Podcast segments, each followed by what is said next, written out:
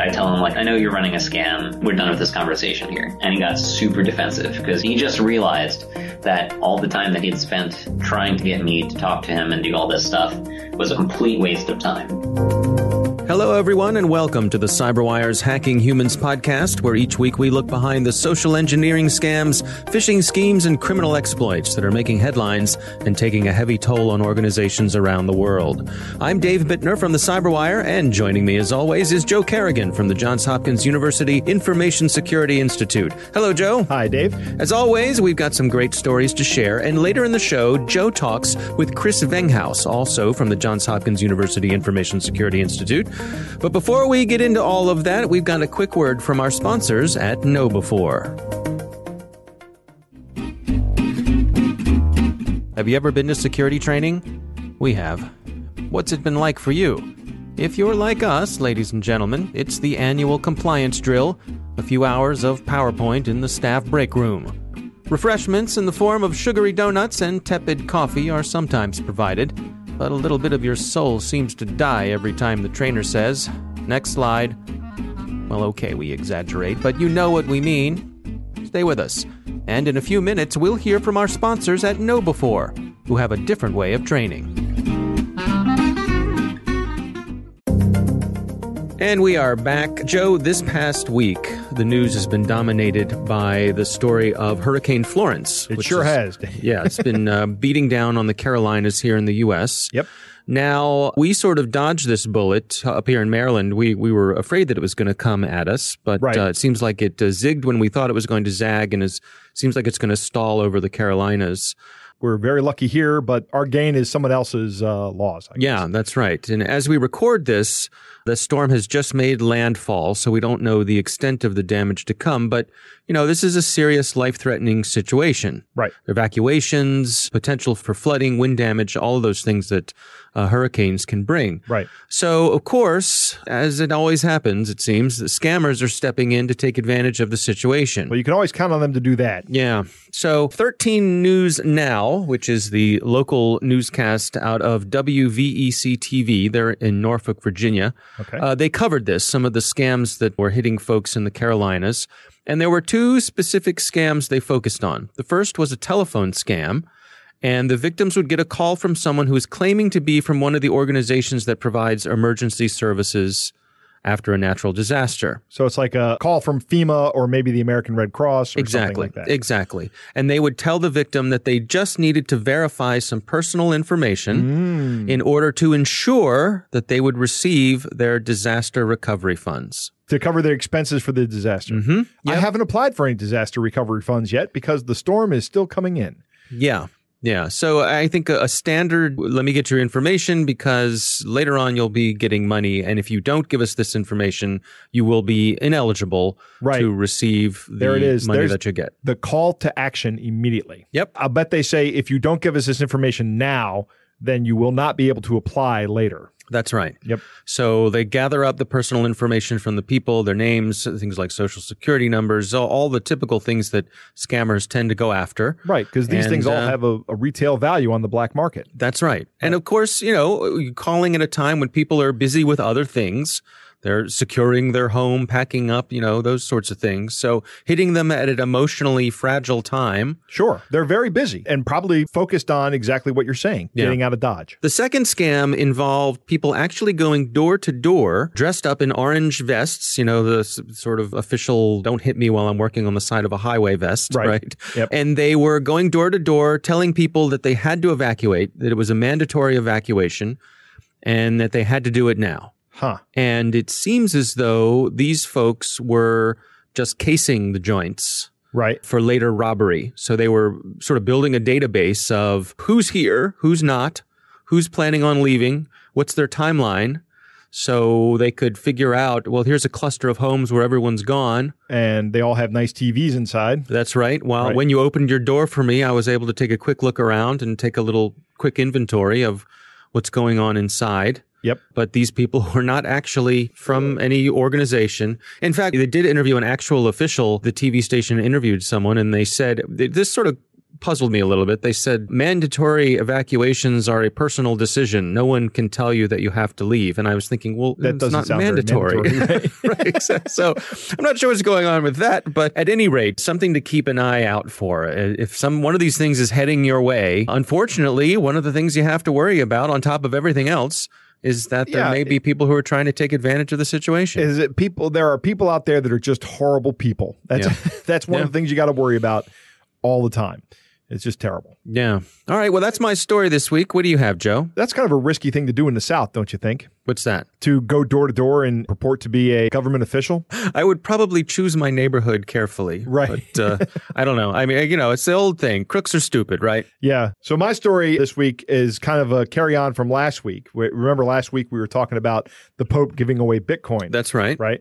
Woo, that's great. But the Pope actually, of course, is not giving away Bitcoin. No, he's not. We're going to get to a more local level. In this story, I've changed the names of everybody to protect the innocents. I'm not going to name any parishes or anything like that. Sure. But I recently heard about a scam affecting a local church. So I called the pastor of that church and I, I talked to him about it. And, Okay. And I asked his permission to talk about this on the show. Right. But parishioners will get an email that reads something like this Hi, this is Father Steve, and I need your help with something, right? Right. So it's the standard social engineering request I need help with something. Mm, right. Right. We all. Yep. We all want to be helpful. Yep. And, And- certainly to a, a church leader, Correct. That, that would get get my attention. Now, the first thing that pops into people's mind that's a red flag is this person does not go by Father Steve, Mm. right? He goes by his last name and he uses a different honorific. Okay. Now, you were raised Catholic, I was. and do you remember the name of the priest where you went as a as a kid? I do. Uh, do you know his first name? I do not. I don't. I don't remember either. no, certainly not from when I was a kid. No. right. Not very many priests go by their first name. No. If the recipient actually replies to the email, uh, how can I help? You know, what can I do? Right. they receive another email back that says, I'm very busy right now, but I'm trying to raise money for a woman that needs an operation and she doesn't have any money. So, can you please get three $100 iTunes gift cards and send me the codes? Hmm. Right.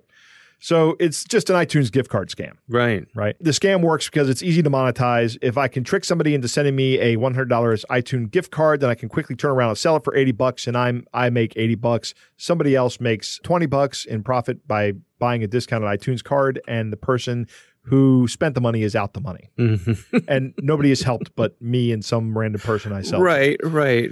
When did hospitals start taking iTunes gift cards in exchange for Right, surgical services? I, all right. It's it's a very far-fetched scam. Yeah, but it works. but it is working. Some parishioners have even actually received phone calls from a person purporting to be the pastor of this church.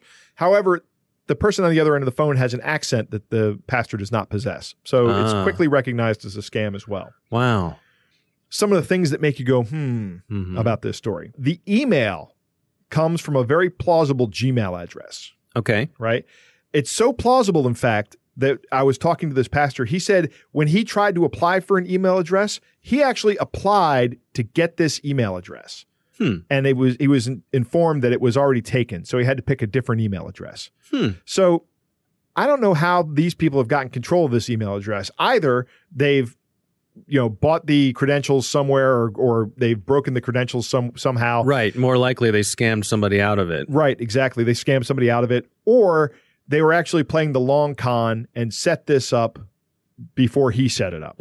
yeah, that's a long con. that is a long Yeah. con because you know he set that that email address up a couple of years ago, Okay. and now just now they're starting to see this. Now it is possible he may have been the pastor sure. of this, but I think the more likely solution is that they went out and scammed their way into this email address. Right. Another interesting fact about this is that the pastor told me that he was discussing this with another pastor and at another parish, and they're going through exactly the same scam. Hmm. So this looks like an organization that is targeting churches. They're going in, they're getting access to the parish directory or the parish email list somehow. They're probably Right. getting into that with some kind of like a phishing email on somebody's computer, and then they just look around the computer for the directory, get the directory, and get out. I can imagine a parish email list wouldn't be something that would have a lot of locks around it. You Right. know, like uh, uh, among the parish themselves, they would probably They probably don't- encourage the sharing of it to to share. Yeah, that's I would imagine that you're you're exactly right. hmm for lots church- of good reasons. You know, Yeah, lots a- of goodwill reasons. Exactly. And Yep. I'm not saying the church is, is negligent here in any way, shape, or form. Right. They need this to communicate with Mhm. their parishioners who have Mhm. asked to be communicated with in this way. A lot of parishes will have directories of all the all the parishioners. If they have that online, that could be a gold mine for this type of scam. Well, and I don't know what the average size is of a parish these days, but I guess the scammers have figured out that the the possible return on this investment is worth it. Right. You got probably got a few hundred people. There's big uh, parishes are probably a few thousand. Yeah, if you can canvass everybody that has an email address and you can hit them all up for three hundred dollars in iTunes gift cards and and you get maybe five or ten people to do it, you you made a significant amount of money in a day. I think we're going to see a lot more of this. I think this is going to become a more frequent thing. And and in talking with this pastor, he was happy to have me talk about it on this podcast because what our mission here is is to make sure that people are inoculated against this kind of a scam. Right. So if you get something from your religious leader, if you're one that goes to a church and you have a pastor or some other analogous person, and they start they hit you up for money, it might be worth making a phone call. Well, yeah, and I think also nobody's going to ask you for iTunes gift cards. Absolutely not. No. I mean, that- this harkens back to the story you were telling me about the guy that went into the CVS and bought like a thousand dollars worth of iTunes gift cards. Right. You know, and nobody along the line goes, "Why do you need a thousand dollars worth of iTunes gift cards?" hmm That Right. should be a signal flare sent Right. up Yeah. with, with maximum brightness. If someone, if you see that, chances are it is a scam. Yeah, maybe maybe you as a fellow citizen should intervene there and say, "Why are you buying those?" Right. All right. Well, it's a good story, something to keep an eye out for. Joe, it's time for our catch of the day. Joe, our catch of the day this week. This is an oldie, but a goodie. This Okay. is uh, one from a few years back. I had not seen it, but this is a fun one.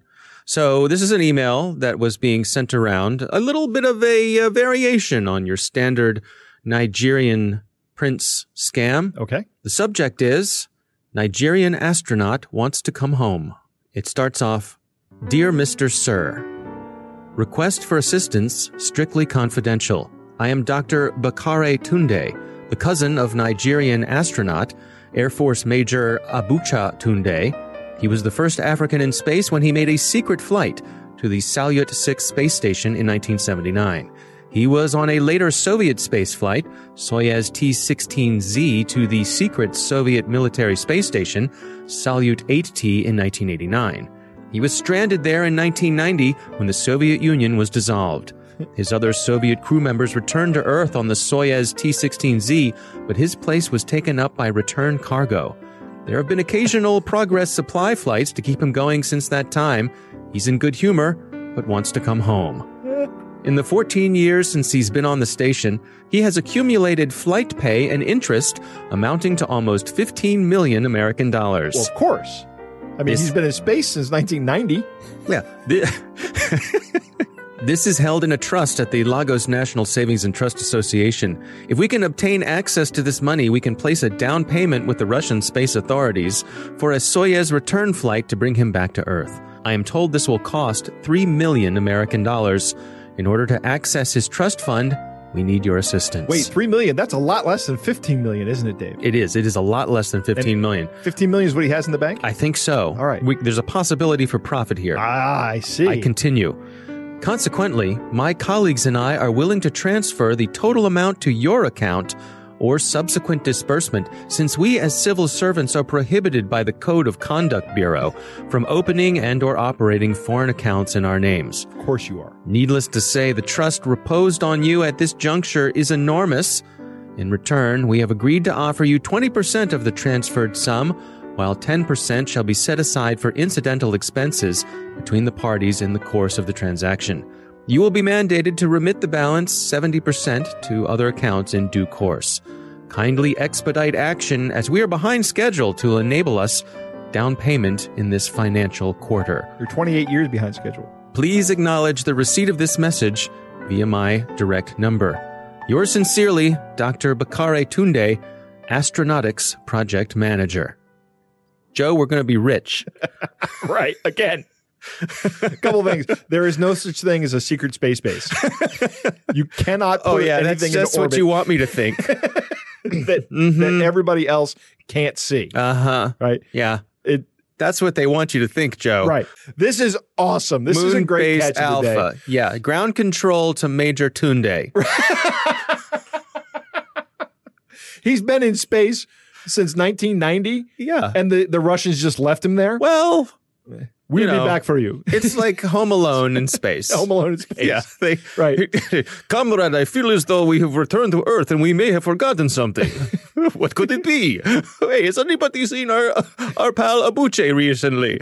And somebody sits up in the spacecraft and goes, Abuche! Instead of yelling Kevin. right, right, exactly. They all smack their foreheads and oh, oh, oh, silly us. This is a wonderful variation. I really hope this is real. There's no way any of this is real. But No, no. I mean, I hope I hope this is a real. Oh, a- I hope this real- is a real Nigerian scam. Yeah, you hope this is a real scam, Yes, right. I, I really hope. I don't doubt that it is. It's creative writing. Here's the thing, though. Remember, I can't remember where we were talking about this. Somebody's going to look me up and tell me where. But the reason these things are so outlandish is because you're targeting people that you want to give you money. You're looking for gullible people to begin with. So you send them this outlandish story, and hopefully, anybody that responds, you've already screened out people that go, "This Yep. is." Makes sense. This is Makes sense to me, right? Right. right. It's- You want you want the people to go, "Oh my God, we got to help this guy." yeah, this poor guy out in space. I'm going to be make a lot of money, and I'm going to be an international hero. It's a win-win. That's right. All right. Well, that is our catch of the day. Coming up next, we've got Joe's interview with Chris Venghaus, one of his colleagues at the Johns Hopkins University Information Security Institute. But first, a quick word from our sponsors at KnowBe4. Now back to that question we asked earlier about training. Our sponsors at KnowBe4 want to spring you from that break room with new school security awareness training. They've got the world's largest security awareness training library, and its content is always fresh. KnowBe4 delivers interactive, engaging training on demand. It's done through the browser and supplemented with frequent simulated social engineering attacks by email, phone, and text. Pick your categories to suit your business. Operate internationally? KnowBe4 delivers convincing, real world, proven templates in 24 languages. And wherever you are, be sure to stay on top of the latest news and information to protect your organization with KnowBe4's weekly Cyber Heist News. We read it, and we think you'll find it valuable too. Sign up for Cyber Heist News at knowbe4.com slash news. That's K-N-O-W-B-E, the number four, dot com slash news. And we are back. Uh, Joe, you took the uh, duties of doing the interview this week. Who'd you speak with? I spoke with my coworker at the Information Security Institute, Chris Venghaus, about the time a Microsoft support scammer called into our organization. All right, here's Joe's conversation with Chris Venghaus. for a while, I was getting these phone calls that were coming in from people basically claiming that they're Microsoft saying, Hey, you've got a virus and we need to talk you through getting rid of it. Right. And, you know, obviously to anybody who knows any little bit of information about computers, you're like, all right, well, this is obviously a fake. You know, this person has to be trying to scam me into, into something. So, uh, this one time, like, all right, well, you know what, let's see what they're actually trying to get me to do. Cause I was curious. It was a slow day and I wanted to see what, uh, what this would all lead into. And it was actually super interesting and a lot of fun. Originally, he's like, all right, well, you know, you've got a virus on your computer and uh, we need to walk you through steps in doing this. And I'm like, oh no, I have a virus. Really? wow, that's not good. Like, how do I get rid of this? And he's like, oh, don't worry. I'm, I'm here to help you with that. So he's like, all right, well, first thing we need to do is have you uh, log into your computer and download some software for me to be able to help you clean your computer for you. And immediately I'm, I'm thinking to myself, all right, this is going to be great. So first things first, uh, I didn't actually have a system to be able to to do this with because of course I didn't want to do it with my own personal uh, laptop that I use for my everyday work. That's an Apple laptop as well, right? Yeah, exactly. So, so I was like, huh, I don't actually have a Windows system around here Right. anywhere that I can use. Like, all right, well, let's make one. So I told the guy, like, hey, you know, hold on just a minute. I'm booting up my computer. It's been super slow these days. Uh, it must be because of this virus that you're talking about. and the whole time I'm sitting there creating a new virtual machine on my computer to be able to set something up that the guy can touch after about like five minutes of basically talking about how slow my computer is, uh, these days the you know Windows installs are super fast.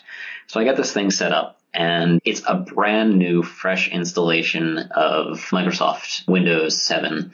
And uh, never been touched before. I immediately connected to the internet. I'm like, all right, what do I do now? And the guy sends me to this uh, URL, which has nothing to do with Microsoft whatsoever.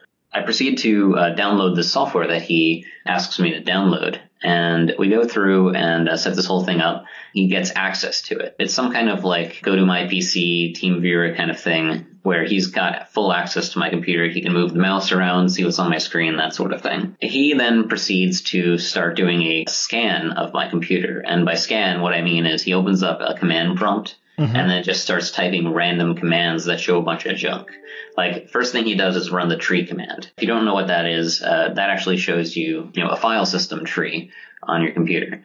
So it's just going through listing all my files, and he's like, "Oh, here it is, scanning it," and I can hear him typing in the background. Mhm. And then it, it runs through after a minute or two of scanning, you know, quote unquote scanning all of these files, and at the end shows a, the command prompt again, and it shows the words, "A virus has been found." And all it was was him executing a tree command and then typing the words a virus was found, right? Correct. He just typed a virus was found on your computer. It, it says that a virus has been found and it says you've been infected with the Face virus. Mhm. I'm like, all right, what's happening here? How does anybody fall for this? Because obviously, like it, it even says right there, like command a virus has been found. Face virus does not exist on this system. Right. Um, it's like it's clearly obvious that this guy is is preying on people who have no idea anything about computers. Right. I'm like, oh no, there's a virus. What do I do now? How do we get rid of it? Help me, Mr. Scammer. Help me. Help me so much.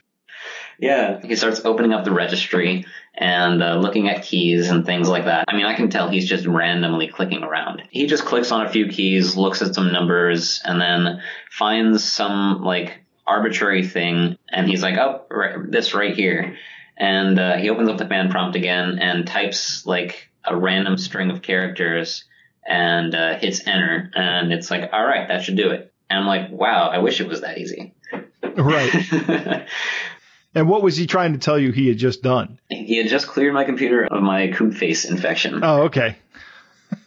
so he fixed it for you. Yeah. So uh, I'm like, oh, thank you, Mr. Uh, Mr. Microsoft man. And he's like, this is only a temporary fix. It looks like your computer's uh, infected with a bunch of other things as well. But unfortunately, we uh, we can't fix that for you here. Um, you need to be able to uh, sign up with our uh, support plan to be able to make sure that we remove all this. And I'm like, Uh-huh. ah, here, here's where here's where it all boils down. This is where he says, is the "Show me the money." Yes. Right. So uh, he he goes through and pulls up a website. It, it's its own uh, company's website, of course, and you know it tells me to to enter my credit card number and everything like that right here. And I'm thinking to myself, all right, you're still watching me. And uh, so I, I make up a little dialogue and tell them, all right, cool. I'll, let me sign up for this. So you have access to my screen right now. Uh, does that mean you can see my credit card number? Isn't that not safe? And he's like, oh no, it'll block it out for me. And I'm like, oh wow, that's super cool. right. Which it, it won't do that. No, it's obviously not going to do that. He's, he's trying to steal my credit card right here. Right. So I'm like, all right. At this point, we're like probably about an hour into this call because all this time taking, you know, trying to convince me that my computer is infected, he's wasted like an hour of time already. And now here's the, here's the final moment where, all right, enter your credit card and this will all go away. Right. Like, all right, so I start entering basically a fake credit card number into the thing, and then you know I have to fill out my information with it. So my name, I wrote the Johns Hopkins University Information Security Institute, and then he's like, "Is that your name?" And I'm like, "Is is what my name?" And he's like, "The uh, Information Security Institute," and I'm like, "I thought you couldn't see my screen." Uh, so Gotcha. he's like, "Oh no, I can see the information that you enter in on your on your form here. It, it's uh, you know, that's that that's not right." And I'm like, "Here's what." I'm like, "All right, I, I'm done." I'm like, I, I tell him, "Yeah, this is definitely not right. You know, I'm I work for Johns Hopkins University. I know what you're doing here. I've just been trying to see what exactly you are doing with uh, with my computer here." And uh, I tell him, like, I know you're running a scam. We're done with this conversation here. And he got super defensive because he just realized that all the time that he'd spent trying to get me to talk to him and do all this stuff was a complete waste of time. Right. Because what these people are doing are trying to get easy catches. Sure. They're trying to talk to somebody who knows nothing and is very easily convinced that there's a problem and will just give them everything that they want. For the most part, like I mentioned earlier, most people are going to see this and just be like, oh, I, I want nothing to do this with this. I know it's a scam. I'm just going to hang up the phone. So having somebody talk to them for that long probably cost him a lot of time and money because he he wasn't able to scam somebody. I'm sure anybody who's made it past the point of oh just uh, you know you've got a virus we've removed it here just enter your credit card number. I'm sure if you get to that point you're probably gonna have somebody who's gonna enter their information. Right. So uh, he just starts insulting me and telling me that oh he's gonna get get his lawyers to sue me for defamation because you know they're not scamming people at all, and I'm I'm just like, all right, well have a nice day. Right. That's great. Chris, you've done a humanitarian service by wasting a scammer's time on this one. Keeping him on the phone was keeping him out of somebody else's hair who may have fallen victim to that. That's a fantastic story. Thank you so much for joining us today. Yeah, thank you. Well, what a fun story. What an interesting guy. It's one of my favorite stories to tell. if anybody has any other stories they want to tell on this podcast, I'll be happy to talk to you about it. You know, like how you wasted scammers' time. Mm-hmm. I would love to hear it. Yeah, let us know. No, it's uh, it's interesting. A couple things uh, stood out to me. It, it, reminded me of you know like every street corner dope dealer. You know, the, Right. the first sample is free. So yes, right. the- the- oh, good point. Good know, the- observation. The, first uh, attempt at cleaning out your computer, out of our goodwill, we've cleared your computer of this of this one virus this one found. virus. But oh no, we found more. Th- you got to remember, this was a brand new machine. Right. Uh, Chris keeps images of Windows machines that he just just so he can recreate these VMs whenever he wants to. Sure. So it's a very quick process. Yeah. But it's it's always a brand new, clean install when he does this. Right. So there's no viruses on the machines. right, right. And uh, the other thing that, that I wondered while I was listening was when they got to the part about the credit card, was this going to be a one time thing where they're just after the credit card, or are they looking for him to sign up for some sort of a subscription? I have heard this happening in the past with other scams where they're trying to they actually bill your credit card Right. as a legitimate service. Someone tried to hit my father up for that. Right. Uh, somebody tried to hit my mom up for that, and one Mm-hmm. of her friends actually fell for it because she thought she had a virus on her computer. Right. And entered a credit card number into a website and got billed like a thousand dollars. Yep. Now they were able to call the credit card company and go, that's a fraudulent charge Mm. and get the money taken off the credit card, fortunately. But, you know, if somebody says, well, you know, if you get somebody who thinks about it and doesn't talk to anybody else about it, says, well, now I'm protected. I got this virus scan. Yeah. This, Uh, this helpful thing. person Yeah. I thank, kept me out of trouble. thank, Mm-hmm. Thankfully, they called me and, and, and helped me out. Well, it's nice to see someone who has the abilities that Chris does to waste these people's time. Right. L- lucky they caught him on a slow day. Right, exactly. Yeah, it was. It was. Right. It was because that's the the, thing. summer. We got to change that equation. And nice to hear that the scammer was was frustrated that the, at that opportunity lost. Yeah, he was angry. yeah. Yeah. All right. Thanks for uh, connecting with Chris there. And that is our podcast. Thanks to our show sponsor, KnowBe4, whose new school security awareness training will help you keep your people on their toes with security at the top of their mind. Stay current about the state of social engineering by subscribing to their Cyber Heist news at knowbe4.com slash news. Think of KnowBe4 for your security training. Thanks to the Johns Hopkins University Information Security Institute for their participation, even more than usual this week. you can learn more at isi.jhu.edu. The Hacking Humans podcast is proudly produced in Maryland at the startup studios of DataTribe, where they're co building the next generation of cybersecurity teams and technology. Our coordinating producer is Jennifer Eiben. Our editor is John Petrik. Technical editor is Chris Russell. Executive editor is Peter Kilpie. I'm Dave Bittner. And I'm Joe Carrigan. Thanks for listening.